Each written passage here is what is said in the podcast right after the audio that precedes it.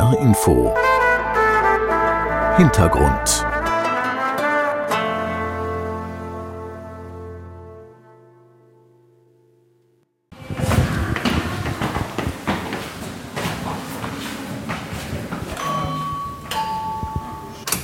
Hallo.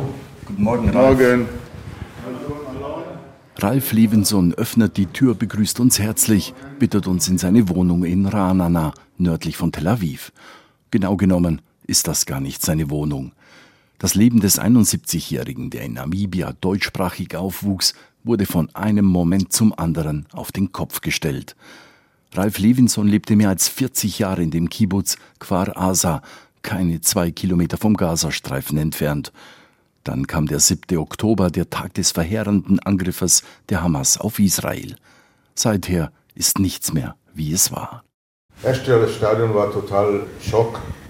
Der Mensch kann das gar nicht verstehen, wie schlimm das war, wie groß das war, wie furchtbar das war. Und dann sind wir in Survival Mode gegangen, das nur zu überleben. Und jetzt sind wir in der Phase, wo wir versuchen, stell dir vor, eine, Schüssel fällt auf den Boden und wird zerstückelt. Und jetzt versuchen wir die kleinen Splitter zusammenzumachen. Wir werden nie wie eine ganze Schüssel haben, aber irgendwas haben, was wie eine Schüssel aussieht. Das kann man nicht wieder zusammenbasteln, was, was da war. Barbara, Ralfs Frau, verfolgt das Gespräch auch Alon. Der gemeinsame Sohn ist mit dabei. Barbara Levinson erzählt, wie sie vor über 40 Jahren aus Südafrika nach Israel zogen. Sie wollten die verhasste Apartheid hinter sich lassen und gingen in einen Kibbutz nach Israel. In einen jener ländlichen Orte, dessen Bewohner oft zu den stärksten Befürwortern eines Friedens mit den Palästinensern zählen. In dem Kibbutz, ganz im Westen Israels, fanden sie eine neue Heimat, schwärmt Barbara Levinson. Wir haben Kwa Asa als unser Zuhause ausgewählt. Ein wundervoller Ort, sehr ländlich, mit vielen Grasflächen und Bäumen und vor allem mit friedliebenden Menschen. Unser größter Traum war es, einen Weg zu finden, um miteinander in Frieden zu leben.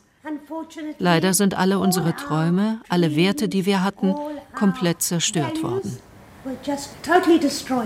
Alon Levinson, der Sohn von Ralf und Barbara, lebte mit seiner Frau und den drei Kindern in einem eigenen Haus in dem Kibbutz. Mit Grauen denkt er an diesen 7. Oktober zurück. Eigentlich war es ein Feiertag. Simchat Torah, das Freudenfest der Tora. Eigentlich, doch es kam ganz anders. More than 200 terrorists flying into the kibbutz Mehr als 200 Terroristen flogen in den Kibbutz, vor allem mit Paraglidern. Sie kamen auch mit Allradgeländewagen, voll mit Munition, mit Maschinenpistolen, Granaten, Panzerfäusten, dazu Sprengstoff. Wir hatten nicht wirklich eine Chance, uns dem entgegenzustellen. Gerade mal acht Leute, die noch nicht mal Waffen zu Hause hatten. Unsere ganze Nachbarschaft wurde buchstäblich abgeschlachtet. Alon zählt wie ein Uhrwerk alle seine Nachbarn auf, die getötet wurden. Ralf und Barbara sitzen daneben und blicken ihren Sohn entsetzt an, schütteln immer wieder mit dem Kopf.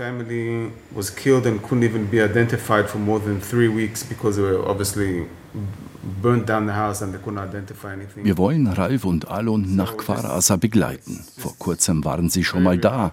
Nun müssen sie noch einige Dinge holen für ein neues, provisorisches Zuhause in Ranana, das ihnen von Freunden aus Südafrika zur Verfügung gestellt wurde. Barbara Levinson ist noch nicht so weit.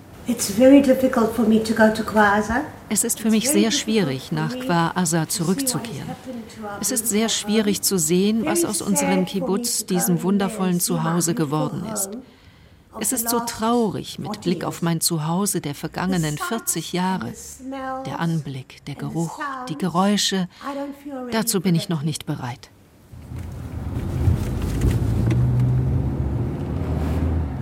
Es geht mit dem Auto nach Kfar Aza. Der Kibbutz wurde kurz nach dem Unabhängigkeitskrieg gegründet. 1951 siedelten sich dort Familien, Anhänger eines libertären, freiheitlichen Lebens an, trotz der Nähe zum Gazastreifen. Wer so nah an der Grenze zu dem seit jeher umkämpften Palästinensergebiet lebte, der wusste um die Gefahr. Auch Ralf und seine Familie machten da keine Ausnahme. Wir haben immer gesagt, qua Asa, wenn Leute fragten, wie ist das eigentlich da an der Grenze, haben wir immer gesagt, 95% Himmel und 5% Hölle. Der normale Tagesablauf war 95% wunderbar, Ruhe, Stille, kein Diebstahl, keine Gefahr. Wir haben die Türen nie abgesperrt. Und 5% Hölle, wenn auf uns Raketen geschossen werden, wie es auch an dem Tag war. Wir haben gesagt, das ist einfach noch ein Raketenangriff, wie wir das schon seit 20 Jahren erlebt haben. Das war eben die Hölle. Aber wir haben uns an diese kleine Hölle gewöhnt. Aber jetzt ist es die ganze Hölle. Und jetzt geht es in die Hölle zurück. Je näher Ralf Levinson dem Kibbutz kommt, desto schweigsamer wird er während der Autofahrt.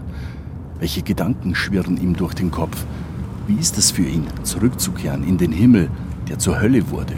Schmerzhaft, aber ich habe die Hoffnung, dass wir irgendwann äh, zurückkehren können und dass alle in der Familie mitstimmen. Aber ich will keinen Druck ausüben auf meine Familie, dass wenn die das einfach nicht können, dann müssen wir woanders hin.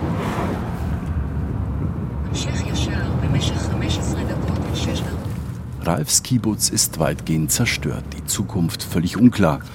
Doch dann, unmittelbar vor der Einfahrt in den Kibbutz, bricht bei Ralf Levinson der zionistische Geist durch, der Kampf um Eretz Israel, um die jüdische Heimstätte. Das ist ein Teil von Zionismus auch, dass wir da leben. Wir leben nicht in besetztes Gebiet. Das ist ein Teil vom Staat von Israel seit 1948. Und wenn wir wegziehen und andere wegziehen, dann wird das Land irgendwann von den Palästinensern besetzt. Und, wenn das im ganzen Land so ist, dann bleibt kein Israel mehr über. Wem gehört das heilige Land?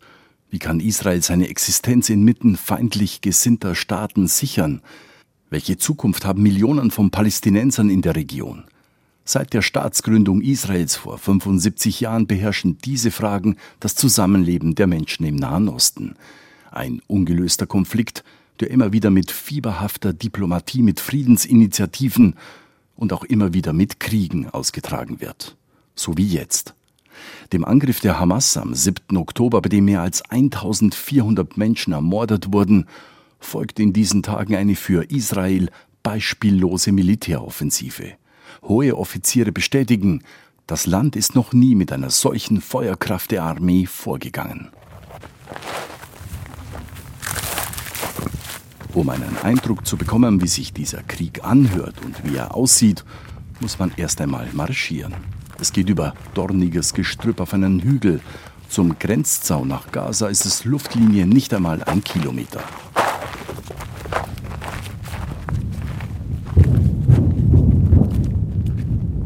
Oben angekommen hört man das Grauen des Krieges und man sieht es.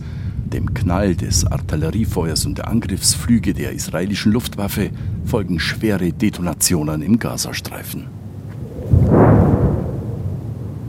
Weißer, manchmal dunkler Rauch zeigt sich am Horizont. Die Panzer unmittelbar hinter dem Zaun wirbeln mächtig Staub auf bei ihrem Vorrücken Richtung Gaza-Stadt. Und immer kommt einem der Gedanke, wie mag es den Menschen auf der anderen Seite des Grenzzaunes ergehen? Wie stehen sie dieses Kriegsgrauen durch? Der Hügel, der diesen unverstellten Blick auf den Krieg ermöglicht, liegt am Stadtrand von Sterot, einer Geisterstadt. Sterot wurde schon früh evakuiert, der Großteil der Bevölkerung ist aus Sicherheitsgründen zu Angehörigen gezogen. Viele wurden in Eilat am Roten Meer in Hotels untergebracht. Auch Emmy Zephania flüchtete aus Sterot, nun kehrt sie wieder zurück. Es ist nicht einfach, nach diesem schwarzen Samstag in die Stadt zurückzukehren. Für mich ist es das erste Mal, dass ich wieder in der Stadt bin. Mein Mann flehte mich an, zurückzukehren. Er sagte mir, ich solle keine Angst haben und er würde immer in meiner Nähe bleiben. Ich kann mir vorstellen, dass alle diese Angst haben, zurückzukommen.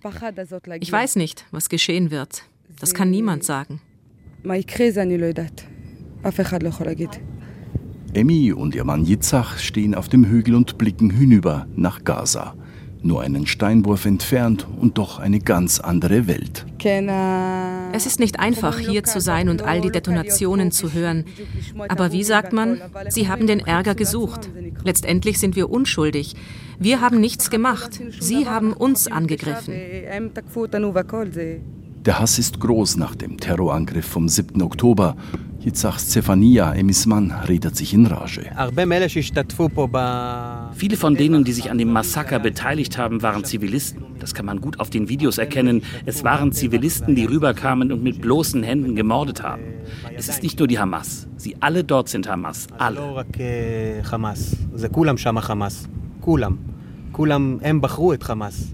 Die Hamas soll ausgelöscht werden. Das ist das von der israelischen Regierung erklärte Ziel dieses Krieges.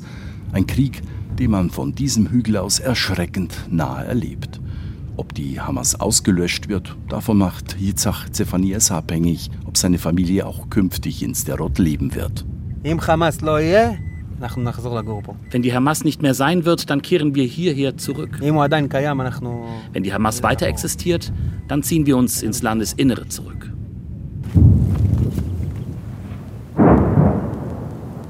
Emmy und ihr Mann Yitzhak blicken vom Hügel aus nach Westen. Auf den geschundenen Gazastreifen hören die schweren Detonationen und gehen zurück in die Geisterstadt Sderot. Nichts ist hier mehr so, wie es war, auf beiden Seiten des Grenzzaunes.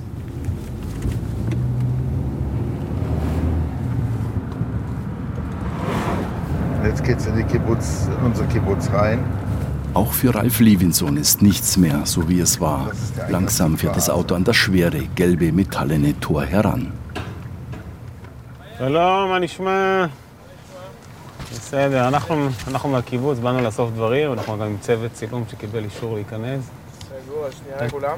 כן, כל השיירה. Olivgrün gekleidete Soldaten des israelischen Militärs halten den Wagen an. Per Funk klärt der wachhabende Soldat, ob wir mit Ralf in den Kibbutz hineinfahren dürfen. Ralf weist sich als Bewohner aus. Schnell kommt das Okay des Militärs.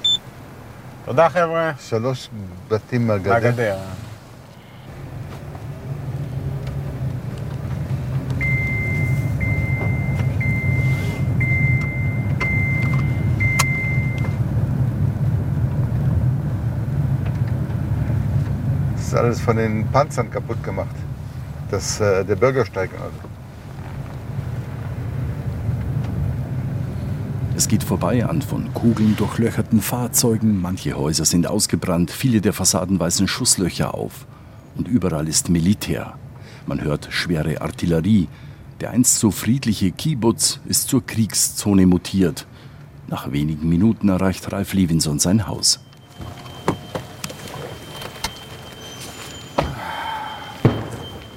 Das ist, was übergeblieben ist von einem wunderschönen Garten. Willkommen, meine Wohnung. Fast unbeschadet. Ah, kein Strom. Okay. Kein Strom. Ralf Levinson schaltet den Feuermeldealarm aus.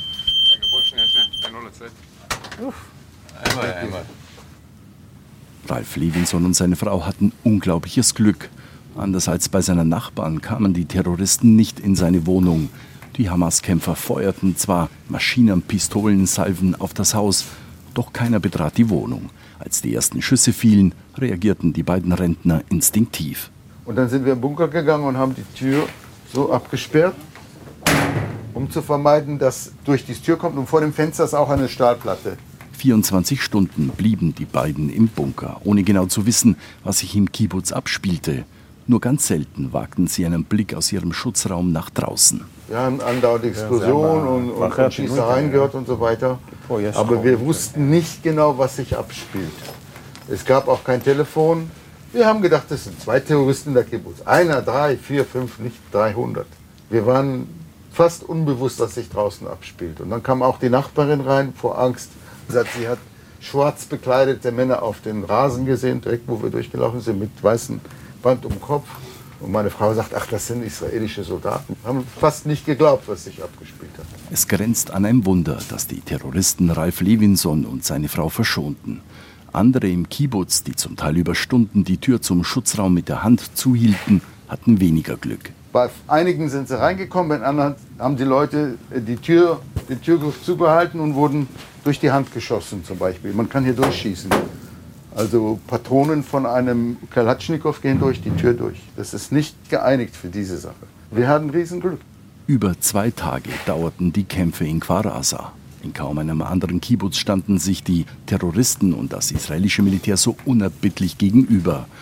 Rettungshelfer und Soldaten zufolge wurden allein in Kwarasa weit mehr als 100 Menschen niedergemetzelt, darunter auch Säuglinge und Kinder.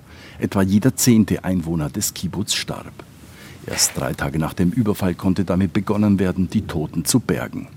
Der israelische General Itai Veru, der als einer der ersten hohen Offiziere das befreite Kibbutz betrat, sagte zu Journalisten, dies sei kein Krieg, kein Schlachtfeld, es sei angesichts der getöteten Babys, Mütter und Väter in ihren Schlafzimmern, in ihren Schutzräumen, ein Massaker, wie er es noch nie gesehen habe. Und wörtlich, es ist wie ein Pogrom aus der Zeit unserer Großeltern.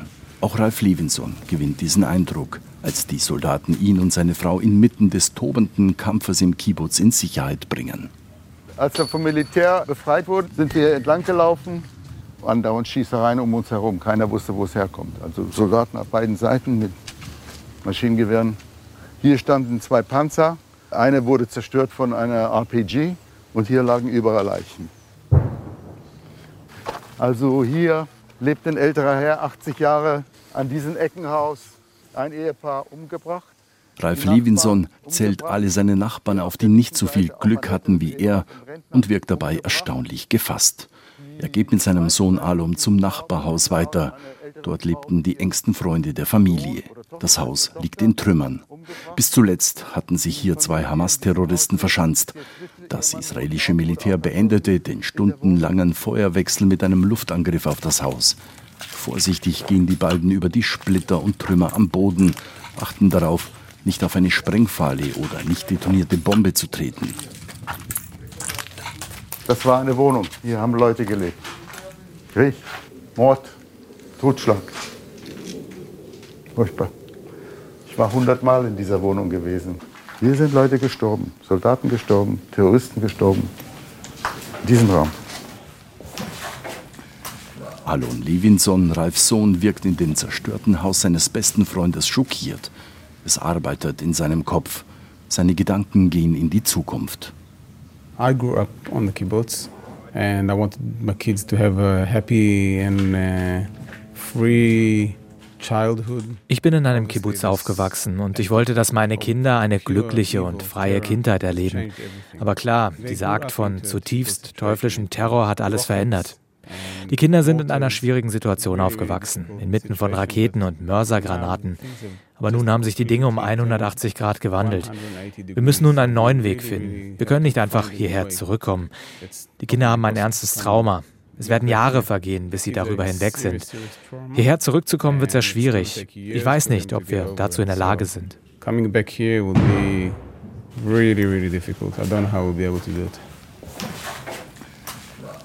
Es gibt eine Videoaufnahme des israelischen Militärs, wie einer der Hamas-Terroristen, die Kfar Asa überfallen haben, verhört wird. Das Video wurde Journalisten zur Verfügung gestellt. Die Echtheit des Videos kann unabhängig nicht überprüft werden. Omar Abu Rusha aus Gaza, Mitglied der berüchtigten Nukba-Einheit der Hamas, wird in dem Verhör von einem Soldaten, dessen Stimme verstellt wurde, gefragt, was sein Auftrag war. يعني فمش مهمتنا الخط مهمتنا القتل هو قتلوه ورجع بعدين Omar Abu Rusha gibt bereitwillig Auskunft über seinen Auftrag. Unsere Mission war es, zu töten, sagt er, und er fügt an, uns wurde nicht gesagt, wir sollten entführen, sondern nur töten. Jeden, den wir sahen, zu töten und dann zurückzukehren.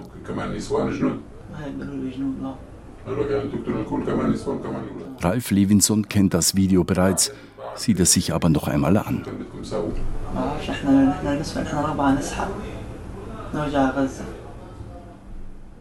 Ist kein Mensch und ist auch kein Tier. Tiere bringen nur um zu fressen oder die Jungen zu verteidigen. Aber einfach umzubringen, das macht kein Mensch. Unmenschlich, barbarisch.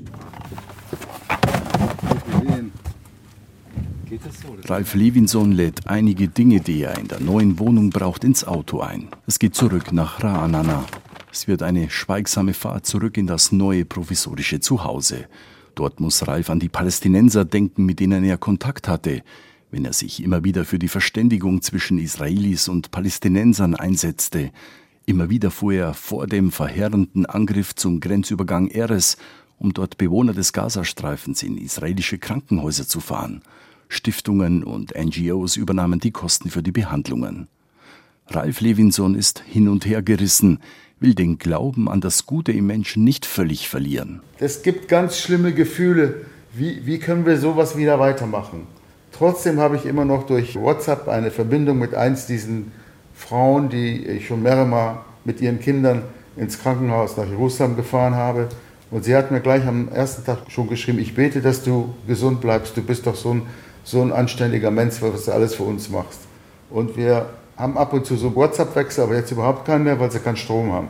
Also ich weiß auch nicht, wie das bei denen geht. Also es gibt auf der anderen Seite sehr viele gute Leute, aber auf der anderen Seite gibt es auch unter den Zivilisten in Gaza Leute, die Frauen, Kinder als Geisel durch die Straßen gestellt wurden. Es gibt ganz gemischte Gefühle. Wie, wie, wie kann ich sowas verarbeiten? Wie kann ich sowas verarbeiten? Auch Barbara Levinson, Ralfs Frau, kämpft mit ihren Gefühlen. Sie will nicht alle Palästinenser verurteilen, so schwer ihr das auch fällt. My basic belief in human nature mein tiefer, grundlegender Glaube in die Natur des Menschen ist sehr stark. Sogar heute sage ich, das sind Terroristen, extremistische Islamisten. Aber was ist mit den Leuten? Was passiert mit den Menschen in Gaza? Ich könnte jetzt sofort dorthin gehen und die Kinder mit Liebe umgeben. Die Extremisten nehmen ihre eigenen Leute als Geiseln. The extremists are keeping them hostage. Es ist eine Frage, die Barbara und Ralf Levinson keine Ruhe lässt. Wird es jemals wieder möglich sein, zurückzukehren in ihren geliebten Kibbutz? Kann Kwarasa der Ort sein, in dem sie ihren Lebensabend verbringen? Kann man die Grausamkeiten, die dort stattfanden, ausblenden? Sie wissen es nicht. Die Frage wegen der Rückkehr hängt von sehr vielen Sachen ab. Wie ist die Sicherheitssituation? Ob wirklich die Hamas verschwinden wird und ob da eine stabile Regierung kommt, mit der man leben kann und die nicht auf uns Raketen schießen. Denn Raketen haben wir schon seit 20 Jahren und damit haben wir uns schon abgefunden. Aber mit so einem Terroranschlag gar nicht. Und dann gibt es die Leute, die so traumatisiert sind oder die ihre Kinder verloren haben, die können nicht wieder in diesen Friedhof ziehen, wo sie vorher gelebt haben. Es ist einfach unmöglich. Ralf und ich sind beide Rentner, die sich ein wundervolles Leben aufgebaut haben. Wir hatten Pläne, waren auf dem Ausland. Das war die Zeit, von der wir immer geträumt hatten. Aber unsere Träume wurden zum Albtraum. Das ist die Realität. Ja, that's the reality. Ein Podcast von NDR Info.